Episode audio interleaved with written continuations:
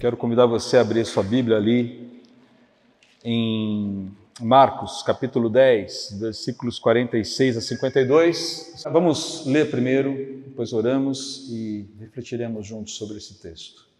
Chegaram, pois, a Jericó, quando Jesus e seus discípulos e mais uma grande multidão estavam deixando a cidade. O filho de Timeu, chamado Bartimeu, que era cego, estava assentado à beira do caminho pedindo esmolas. Assim que ouviu que era Jesus de Nazaré, começou a gritar: Jesus, filho de Davi, tem misericórdia de mim. Mas o advertiu severamente para que se calasse. Contudo, ele gritava ainda mais: Filho de Davi, tem compaixão de mim. Foi então que Jesus parou e pediu: Chamai-o. E assim foram chamar o cego. Ânimo, homem, levanta-te, ele te chama. Jogando sua capa para o lado, de um só salto, colocou-se em pé e foi ao encontro de Jesus. Indagou-lhe Jesus: Que queres que eu te faça? Rogou-lhe o cego: Mestre, que eu volte a enxergar. E Jesus lhe ordenou: Vai em frente, a tua fé te salvou. No mesmo instante, o homem recuperou a visão e passou a seguir Jesus pelo caminho. Se você tem acompanhado a série Extraordinário do Evangelho de Marcos, você sabe que eu procuro sempre colocar um, um, um tema, um, um título nas mensagens que ajude a gente a entender basicamente a evolução de toda a história, a evolução desse Evangelho. Às vezes os títulos são um pouco mais, mais contundentes, eles são mais objetivos, eles nos comunicam imediatamente o teor da mensagem, o teor do texto, outras vezes não. E eu vou dizer para vocês que talvez esse texto, justamente por ser um texto pequeno e ser a segunda cura de um cego, em Marcos, num momento bastante curioso aqui da narrativa, foi o, o, o texto com o qual eu mais tive dificuldade, porque não é que faltaram ou faltou ideia, faltaram ideias para o tema, na verdade sobraram ideias. Primeiro momento vai ser déjà vu. Já vi esse filme, pensando na cura anterior. Pensei em vários nomes, para falar bem a verdade para vocês. Vale a pena ver de novo, olha que legal. Como você não riu, você não gostou, então deixa para lá. Mas aí, é, fazendo uma análise, olhando e vendo alguns contrastes interessantes do que aconteceu nessa transição de Jesus da Galileia a, até esse momento que ele está entrando na Judéia e vai chegar em Jerusalém, eu considerei chamar esse, esse, essa reflexão de o último recruta, por assim dizer. Não necessariamente a pessoa foi recrutada, mas é, se a gente fizer um, uma comparação com outros acontecimentos um pouquinho antes no texto, é muito interessante ver o que acontece com esse sujeito chamado Bartimeu. Na verdade, Bartimeu é um. Pelas traduções, a gente chega ao fato de que ele se chamava Bartimeu, mas eventualmente ele era conhecido como o filho de Timeu. Em hebraico, é Bar. Bar é, o Bartimeu é filho de Timeu.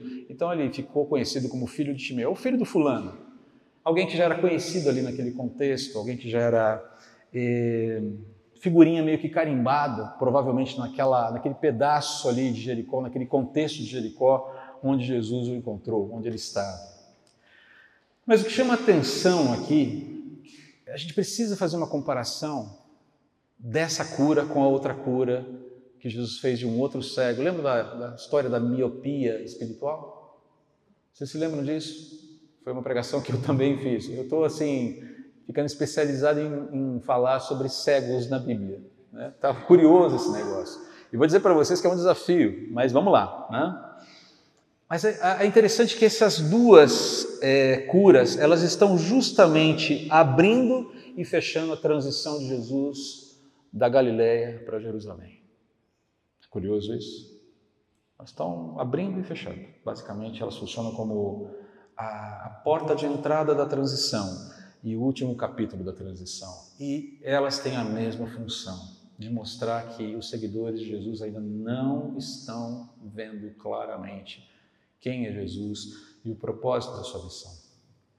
Parece que esses cegos, especialmente Bartimeu, conseguem ver melhor do que quem tem uma visão 100%. Essa é, é, uma, é uma primeira leitura que a gente tem que fazer. A função dessas curas dentro da narrativa de Marcos é mostrar o contraste da, da cura, de quem Jesus é, do poder que ele tem e essa incapacidade dos discípulos, dos seguidores de Jesus entenderem ah, claramente qual é a finalidade dele, o que ele está fazendo a caminho de Jerusalém, o que vai acontecer em Jerusalém.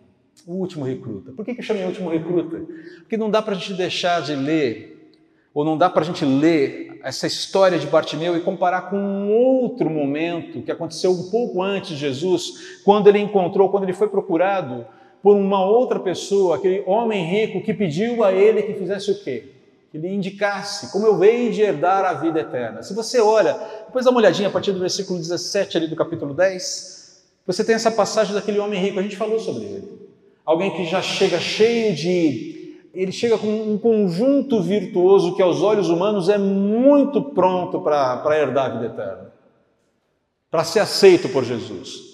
É um cara que ajuda as pessoas, que cumpre as leis, ele está cheio de religiosidade, ele está cheio de amor para dar. E quando Jesus fala: Olha, falta uma coisa para você. Desfaça-se do seu Deus, troque a sua divindade, deixe as riquezas de lado e passe a me servir. E vem me seguir. Jesus o convida: Vem ser meu seguidor. Jesus o convida para se engajar a ser um discípulo naquele momento. Você se lembra o que acontece? Ele vira as costas e sai dali triste porque era dono de muitas coisas pegou. Ele rejeita o convite.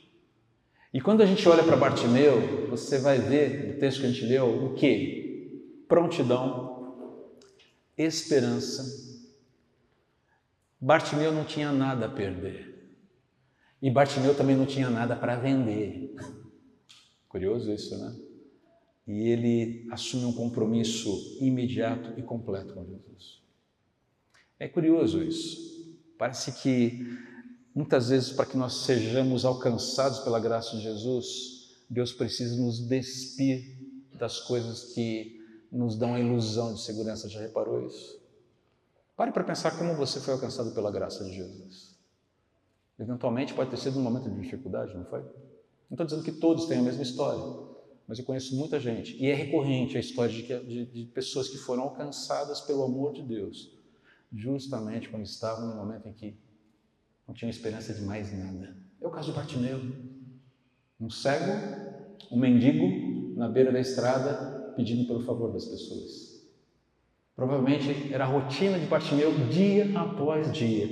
Ser levado ou seguir até aquela estrada, sabe-se lá como, colocar-se no chão, pegar a sua capa que protegia contra o frio, colocar, estender a sua capa no chão, e à medida que as pessoas iam transitando, Jericó uma tinha uma característica naquela época, era uma cidade formada por dois centros urbanos. Então você transitava de um centro para o outro ali.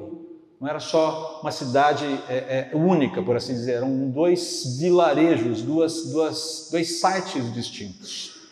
E provavelmente é, é nesse trânsito entre um site e outro de Jericó que Bartimeu se colocava dia após dia, clamando pelo favor das pessoas. Que tipo de favor?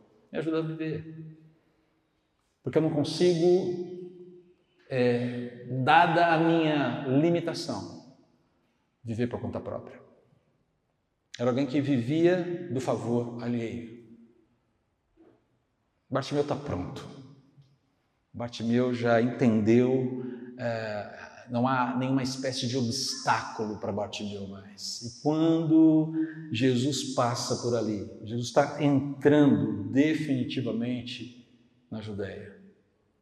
Jericó fica no Vale do Jordão, a uns 20 e poucos quilômetros ao norte do Mar Morto. Se você tem mais ou menos o um mapa ali da, da, de Israel, da Palestina, você sabe mais ou menos o que eu estou falando.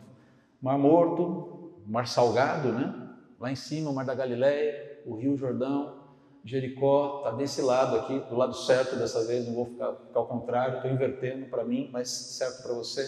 Rio Jordão, Jericó desse lado, cerca de duzentos e poucos metros abaixo do nível do mar, e para subir para Jerusalém, subir no sentido topográfico, tá? Jerusalém fica uns 40 quilômetros, 30 e poucos quilômetros é, indo um pouquinho para baixo na, na, na, latitude, mas você tem que subir quase mil metros na topografia.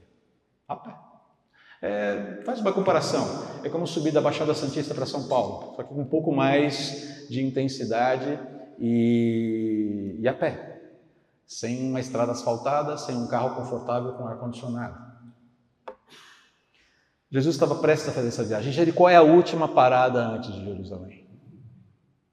Discípulos estão seguindo Jesus e uma grande multidão o seguia. E quando a gente fala de grande multidão, você tem que entender que a palavra aqui não eram espectadores que estavam à beira, à beira do caminho. Falar, ah, cara, fiquei sabendo que Jesus vai passar por aqui, vamos lá para ver. Não era isso, eram peregrinos mesmo. Era gente que estava seguindo Jesus já há um bom tempo. Era uma peregrinação. E essa turma estava atrás de Jesus porque acreditava no que tinha uma visão, tinha uma expectativa sobre o que aconteceria lá em Jerusalém. Então, quando essa comitiva enorme passa por ali, de alguma forma, Bartimeu fica sabendo que se trata de Jesus de Nazaré. Mas o que mais chama atenção não é ele simplesmente falar sobre Jesus ou tipificar ou nomear ou identificar Jesus proveniente de Nazaré. Jesus era um nome relativamente comum naquela época. Ele fala Jesus de Nazaré e ele dá um título: Filho de Davi. E isso faz uma baita diferença. Primeiro ponto aqui que a gente precisa entender é que Bartimeu creu naquilo que havia sido revelado uh, na palavra de Deus que estava lá no Antigo Testamento. Ele creu nisso. Quando ele chama Jesus de filho de Davi, ele está crendo, ele está dizendo: Eu creio na messianidade de Jesus de Nazaré. Eu creio na história que trouxe Jesus de Nazaré até aqui. Eu creio na descendência ou na ascendência de Jesus de Nazaré e eu creio que Ele é a promessa de tudo isso. Não é pouca coisa. Quer ver uma coisa interessante? Uma Jesuscidência? O que mais você sabe, o que mais você se lembra sobre Jericó? Além do fato de que havia um cego chamado Bartimeu que estava pedindo esmola ali, quando Jesus passou, ele, opa, Senhor! O que mais você se lembra de Jericó? Pode falar alto. As muralhas de Jericó ruíram, tá? Mas e, e, quem não conhece a história de Jericó? Pode levantar a mão, não fique envergonhado, por favor. A gente precisa explicar. Ok, vamos aqui dar algumas explicações. O que aconteceu para as muralhas ruírem? Que, onde ficava Jericó? Por que as muralhas ruíram? Porque Jericó foi a primeira cidade, basicamente, vencida, subjugada pelo povo de Israel quando entrou na terra prometida para tomar a terra que Deus havia prometido para os israelenses, para os israelitas. Depois de 40 anos de tribulação, de, por conta da teimosia do povo, de uma jornada longa e cansativa no deserto, o povo eh, finalmente entra agora sob a, o comando de Josué para invadir a terra. E Deus dá uma ordem muito clara: cerquem a cidade, caminhem durante seis dias. No sétimo, toquem os seus chofares, façam barulho, porque eu vou entregar a cidade para vocês sem que vocês precisem fazer qualquer força. Mas antes disso aconteceu um evento muito interessante. Antes dessa incursão, o povo passou por um processo de santificação, de dedicação, de compromisso reafirmado com Deus logo depois de atravessar o Jordão. Mas nesse processo de estamos caminhando, estamos nos santificando, vamos tomar a cidade, Josué mandou espias para a cidade, para entender qual era a dinâmica daquele lugar. Jericó, cidade de Bartimeu. E quando eles chegam lá, eles são auxiliados por alguém. Por quem? uma mulher chamada Raabe. Raabe era uma prostituta que já tinha entendido que o Deus de Israel era diferenciado.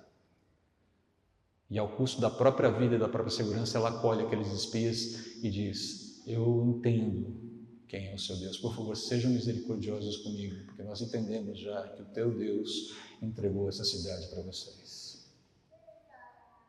E ali é um, uma bela descrição de redenção. Os espias falam para Rabi: deixa aqui essa corda escarlate na direção da janela da tua casa. Quando as trombetas, os chofares tocarem, tudo vai cair, mas você vai ser poupada. Você e a sua família. Traz todo mundo para cá. E é o que acontece. Mas sabe o que é mais interessante? A história não termina por aí. Porque se você der uma olhada, essa mesma Raabe se encontra num outro momento descrita lá em Mateus, sabia?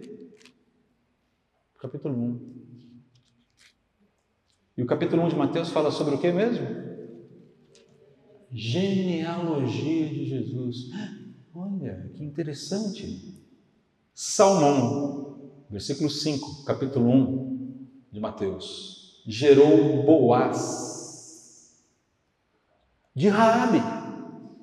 Lembra de Boaz, o partidão perfumado de Jerusalém? Boaz, aquele que se casou com Ruth, filho de Raabe. Olha que interessante, né? Se você duvida da possibilidade de Deus resgatar pessoas da vida mais sórdida possível, reveja os seus conceitos, porque Deus promoveu para essa mulher um filho de tirar o chapéu. Boaz era um exemplo de masculinidade redimida, cuidadora, fiel a Deus. Sabe o que é mais interessante? Que Boaz gerou Obed.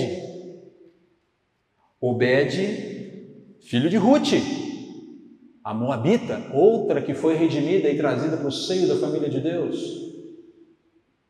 Obed, filhinho de Ruth, e Boaz gerou Jessé, e Jessé gerou quem? Você está entendendo o filho de Davi e a ligação do filho de Davi com Jericó? Não é interessante isso? Eu não sei se Bartimeu tinha essa noção sobre essa ligação de Jesus com Jericó, mas o fato é que a única pessoa salva em Jericó, redimida por Deus, uma prostituta estava na genealogia de Jesus escrita em Mateus. E talvez de uma forma muito bonita, não só uma coincidência, mas uma soberania de Deus, Deus novamente vem resgatar alguém em Jericó como ato último antes da sua paixão. Uau! É muito bonito isso. Bartimeu creu na palavra revelada. Filho de Davi, tem misericórdia de mim. E esse pedido é, é, muito importante. Você vê Bartimeu clamando de uma maneira escancarada aquele que é a própria palavra, o Senhor Jesus. Estava lá, tá, a oportunidade está escancarada na frente dele. E ele não pensa duas vezes. Filho de Davi, olha para mim, me enxerga, me veja aqui na minha aflição, veja que eu preciso da tua ajuda. Olha para mim com favor, olha para mim com ternura, olha para mim com cuidado, olha para mim, olha para mim, por favor. Olha para mim. Estou aqui. E eu fico pensando como deve ter sido esse momento para Bartimeu, clamando sem saber exatamente onde Jesus está, mas imagine a, a falta de visão, impulsionando a voz para decibéis ainda maiores, porque eu tenho que compensar com a minha voz aquilo que eu não consigo ver com os meus olhos. Eu não sei se ele está aqui, eu não sei, ele está se aproximando. Jesus, filho de Davi, tem misericórdia de mim. E foi disso para mais. Não foi um pedido polido, protocolar. Jesus, filho de Davi, tem misericórdia de mim. Não foi assim. Foi um grito de socorro. Bartimeu creu na palavra revelada, Bartimeu clamou aquele que é a palavra, a sua presença ali escancarada. Me ajuda, porque eu estou imerso em carência profunda, eu estou receptivo, estou de coração aberto à tua presença, E quem faz isso, queridos, é porque tem realmente uma necessidade, não se preocupa, não tem escrúpulos do que vão pensar, do que vão achar. Eu preciso dele, essa é a minha oportunidade, o momento é agora e eu não vou arredar a pé daqui enquanto daquilo que depende de mim, eu não falar com ele não conseguir a bênção que eu tanto preciso. Mas é interessante, né? Porque tem sempre a turma que tenta colocar, ei, você está sendo inconveniente Existem sempre os, desencorajador, os desencorajadores do caminho. Né? Sempre a gente vai encontrar gente que quer nos desencorajar, que se sente. Sabe a pessoa que sente vergonha alheia?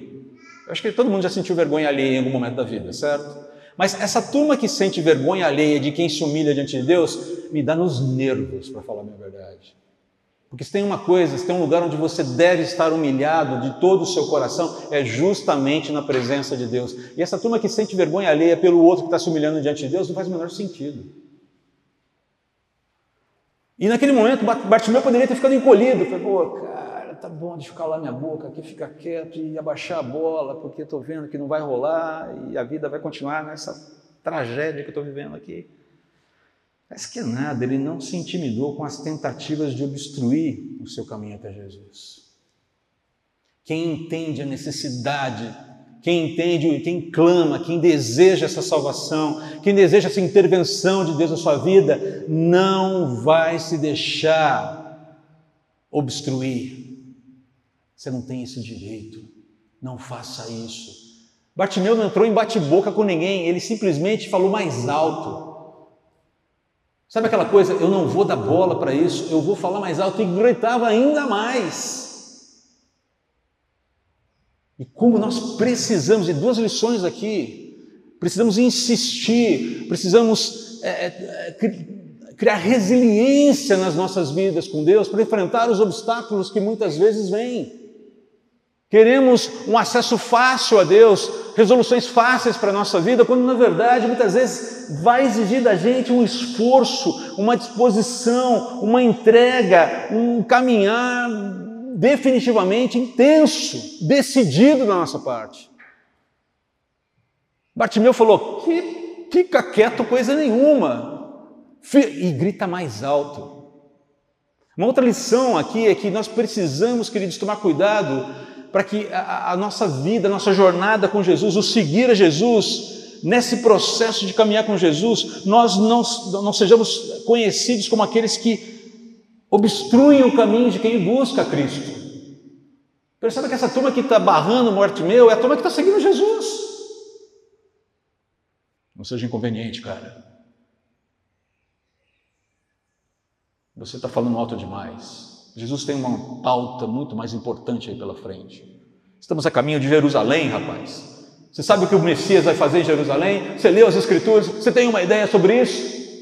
Parece que Bartimeu tem uma noção muito mais clara do que o Messias estava querendo fazer no mundo do que aquela turma, aquela horda que estava seguindo Jesus. É interessante isso. Parece que ele tem mais consciência. Tem misericórdia de mim. Ninguém que segue a Jesus tem direito de obstruir, de dificultar, de impedir o caminho de quem quer se aproximar, hum, aproximar de Jesus. A gente precisa aprender a acolher as pessoas com as suas dúvidas, com os seus medos, com os seus receios, com as suas inquietações, porque entenda, Deus é muito maior do que as caixinhas, que as igrejas, as denominações e a nossa teologiazinha deseja colocar, enquadrar e, e, e capturar e, e tentar espremê-lo. A gente tenta categorizar as pessoas, a gente tenta encaixar as pessoas em, em subgrupos. Se você orar de tal forma, se você reagir de tal maneira, se você está aqui, você levanta a mão, abaixa a mão, bate palma, não bate palma. Você, por favor, não temos o direito de obstruir o caminho das pessoas a Jesus. Elas chegam com dúvidas, elas chegam com marcas, elas chegam com histórias, elas chegam cheias de questões. E no momento que alguém diz eu creio em Cristo, eu quero caminhar com Ele, eu não tenho direito de obstruir o caminho dessa pessoa. Eu vou gastar meu tempo ajudando a entender, eu vou gastar meu tempo ajudando a compreender, mas eu não posso falar você não pode.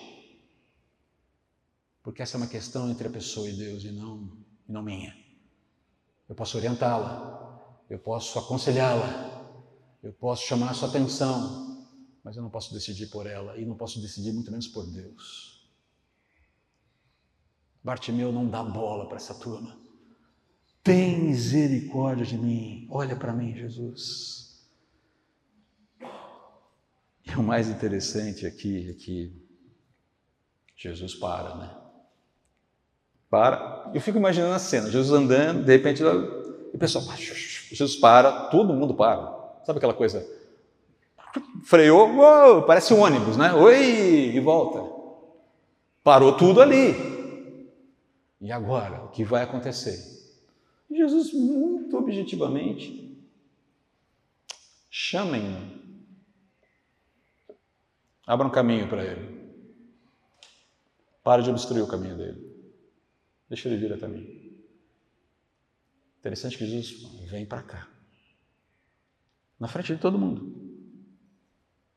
Eu não sei se a mesma turma que primeiro desencorajou é a turma que agora encoraja. Mas o fato é que, de repente, todo mundo fala: ânimo, cara, vai lá, ele está te chamando. Mas ó, Jesus chamou, quem sou eu para impedir, não é verdade? Pois é, agora você entendeu a questão. Mas o fato é que a turma que antes, se, se eram pessoas, turmas diferentes, eu não sei. Mas o fato é que é uma mudança de atitude ali, e naquele momento que você tem aquela disposição de abrir caminho para. Essa é a disposição correta de alguém que quer levar alguém a Cristo, que quer ajudar alguém a chegar a Jesus. Ânimo, coragem, vai, não desista, continue caminhando. Você vê Bartimeu aqui se lançando, a descrição é muito bonita, ele, ele joga a capa para o lado, se levanta de um salto, sem ver nada, e simplesmente vai. Ele se lança na direção de Jesus, ele se lança na direção daquela esperança que ele tinha, que estava nutrindo no coração, sem impedimentos, tudo fica para trás. Eu vou e vou só eu. E aí você tem aquela pergunta que vale vários bilhões, trilhões de dólares. Jesus vira para ele e fala: O que, você quer que eu te faça? Ou perguntinha marota essa, é verdade? Se alguém, se Jesus chegasse para você hoje e perguntasse: O que você quer que eu te faça? Qual seria a sua resposta? O que você pediria? Eu gosto muito de uma oração recorrente, foi muito recorrente nas salas de oração, quando o Delabo participava mais das salas de oração, uma coisa que ele sempre pedia: por favor, Senhor, escreve o nome dos nossos filhos no livro da vida. Essa é uma boa oração, esse é um bom pedido. Hoje, enquanto a gente estava lá batizando as pessoas, vou dar o nome aqui porque isso é público e notório, vários de nós aqui testemunhamos esse tipo de oração, esse tipo de atitude, não vejo nenhum problema em mencionar. Ah, um outro testemunho maravilhoso na hora do batismo hoje, quando o Cris abraçou o Guilherme e ele falou algo mais ou menos assim: Desculpe, Cris, eu não vou ser preciso na minha na reprodução. Graças a Deus, mais um salvo na minha casa. O que você pediria para Jesus hoje? O que você clamaria para Ele? Perceba os desdobramentos aqui do pedido de Bartimeu. O que ele pede? Que eu seja curado. Ah, mas ele pediu uma coisa para ele. não, tem, tem mais. Ah, tem algo mais aí. Não é simplesmente uma cura física, mas é uma rendição ao próprio Deus encarnado ali. Ele chega com a vida dele completamente submissa a Jesus. A cura é um aspecto que, digamos, sintetiza a cura do coração, a cura da alma eu fui tirado das trevas, me tira das trevas, me leva para a luz, me tira da escuridão, me ajuda a ver. E o que você vê na sequência não é alguém simplesmente feliz porque voltou a enxergar, mas alguém que agora consegue ver com os próprios olhos o autor da fé, da consumação da sua fé. Em algumas traduções em alguns nos outros evangelhos, nas passagens paralelas, é dito que Bartimeu seguiu pulando e cantando no caminho até Jerusalém, louvando a Deus, seguindo a Jesus. O último a ser recrutado antes da cruz. O último milagre antes da cruz. O que você pediria ao Senhor Jesus hoje, caso ele perguntasse para você: que queres que eu te faça? Na verdade, é uma pergunta que está em aberto, você reparou? Que queres que eu te faça hoje? O que você quer de mim? Só uma sugestão para você, para a gente terminar. Não busque apenas bênçãos, Jesus. Busque, sobretudo, quando você pede a bênção, busque, sobretudo, o Senhor das bênçãos. Busque que essa bênção que você tanto quer seja algo que invada a eternidade. Peça bênçãos que vão invadir a eternidade. Construa a sua dinâmica de clamores a Deus com uma pauta de assuntos, pedidos que dizem respeito à realidade eterna e não simplesmente ao aqui e agora. Ah, mas eu estou precisando de um trabalho. Ore pelo trabalho, claro. Tem um problema de saúde, ore pelo problema de saúde, mas balize a sua pauta de pedidos por aquilo que é eterno. E queira mais as bênçãos, ou melhor, queira mais o Senhor das bênçãos do que as bênçãos do Senhor. O que você pediria para Jesus hoje? O que queres que eu te faça? Você foi recrutado para seguir Jesus. E essa, esse recrutamento não tem volta, não tem cancelamento. Não dá para simplesmente você debandar. Como prosseguir? Talvez comece por esse, por essa conversa, por esse diálogo, a partir dessa pergunta que Jesus faz. O que você deseja hoje? Baixe sua cabeça. Coloque isso para Deus agora. E se você não sabe nem como, nem o que você pediria, converse com Deus, converse com o Senhor Jesus sobre essa sua dificuldade também. Mas lembre-se, queira mais o Senhor das bênçãos do que as bênçãos do Senhor. E que essas bênçãos tenham desdobramentos eternos, não só para a sua vida, mas para outras vidas.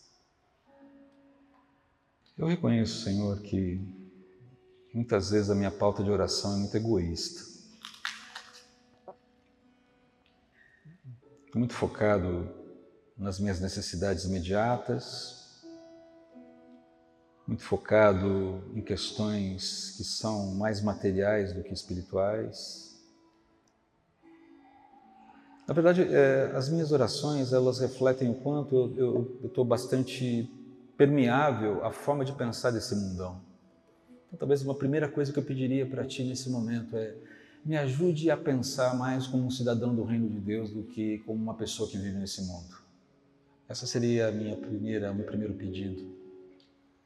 Me ajuda a pensar na dimensão que o Senhor pensa na dimensão do teu reino, dos valores do teu reino, dos princípios do teu reino, que encaminham pessoas cada vez mais para os teus braços. Um outro pedido seria para que Cristo seja visto em mim, que o Senhor seja visto em mim, cada vez mais. Que seja bem mais de ti e menos de mim, como a gente cantou agora há pouco. Talvez um outro pedido é que eu aprenda a amar praticamente o meu próximo como a mim mesmo, demonstrando assim o teu amor. Um outro pedido seria para que as tribulações dessa vida, as más notícias que eu vejo no jornal todo dia, não me desanimem, que eu não seja afetado pela tribulação que vai se abatendo nesse mundo que está tão enfermo. Tendo o meu coração renovado com a, certeza de que o Senhor ainda reina, de que o Senhor ainda é soberano sobre tudo. Tendo o meu coração abastecido de esperança, certo de que enquanto o nosso tempo aqui durar, o Senhor estará presente nos provendo tudo que é necessário para viver a vida e a piedade. e, e nos provará e nos providenciará também os recursos necessários para sermos corajosos, ousados e dispostos, ainda que precisemos enfrentar situações difíceis.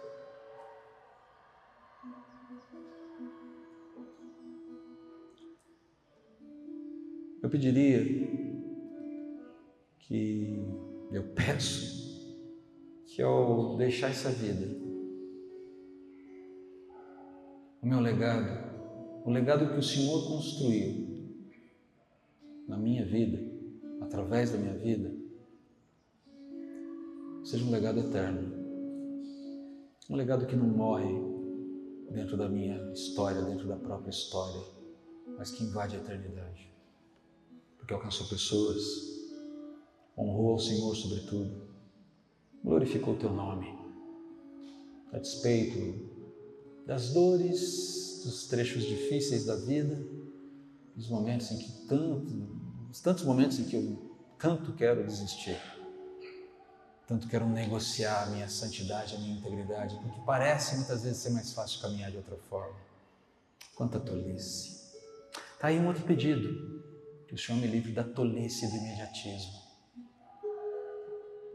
da ilusão da vida comprometida contigo sem sofrimentos e sem dificuldades eu sei que pedir tudo isso é assustador, mas eu não tenho, como Bartimeu tinha, outro a quem recorrer que não a ti. Me cura da cegueira que eu ainda tenho. Cure-nos todos da cegueira que ainda temos. Derrama o teu Espírito e faz-nos avançar hoje, aqui, agora uma eternidade para honra e glória do teu nome. Em nome de Jesus. Amém.